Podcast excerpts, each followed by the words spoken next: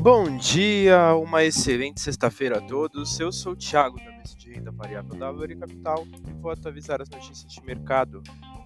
No mercado internacional, o fechamento de ontem, o S&P 500 subiu 0,84%, o DXY subiu 0,60% e os Treasuries para 2 anos subiram 0,91%.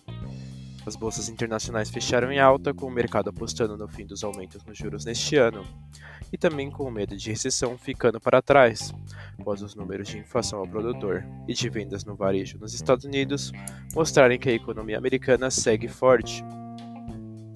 No mercado doméstico, o fechamento de ontem, o Ibovespa subiu 1,03%, Dow Futuro recuou 0,97% e o DI1F27 caiu 0,05%.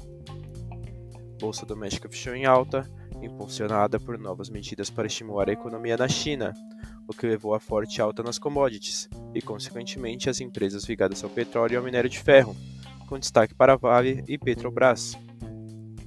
Indicadores para o mercado doméstico no dia de hoje: teremos as vendas do varejo às 9 horas da manhã.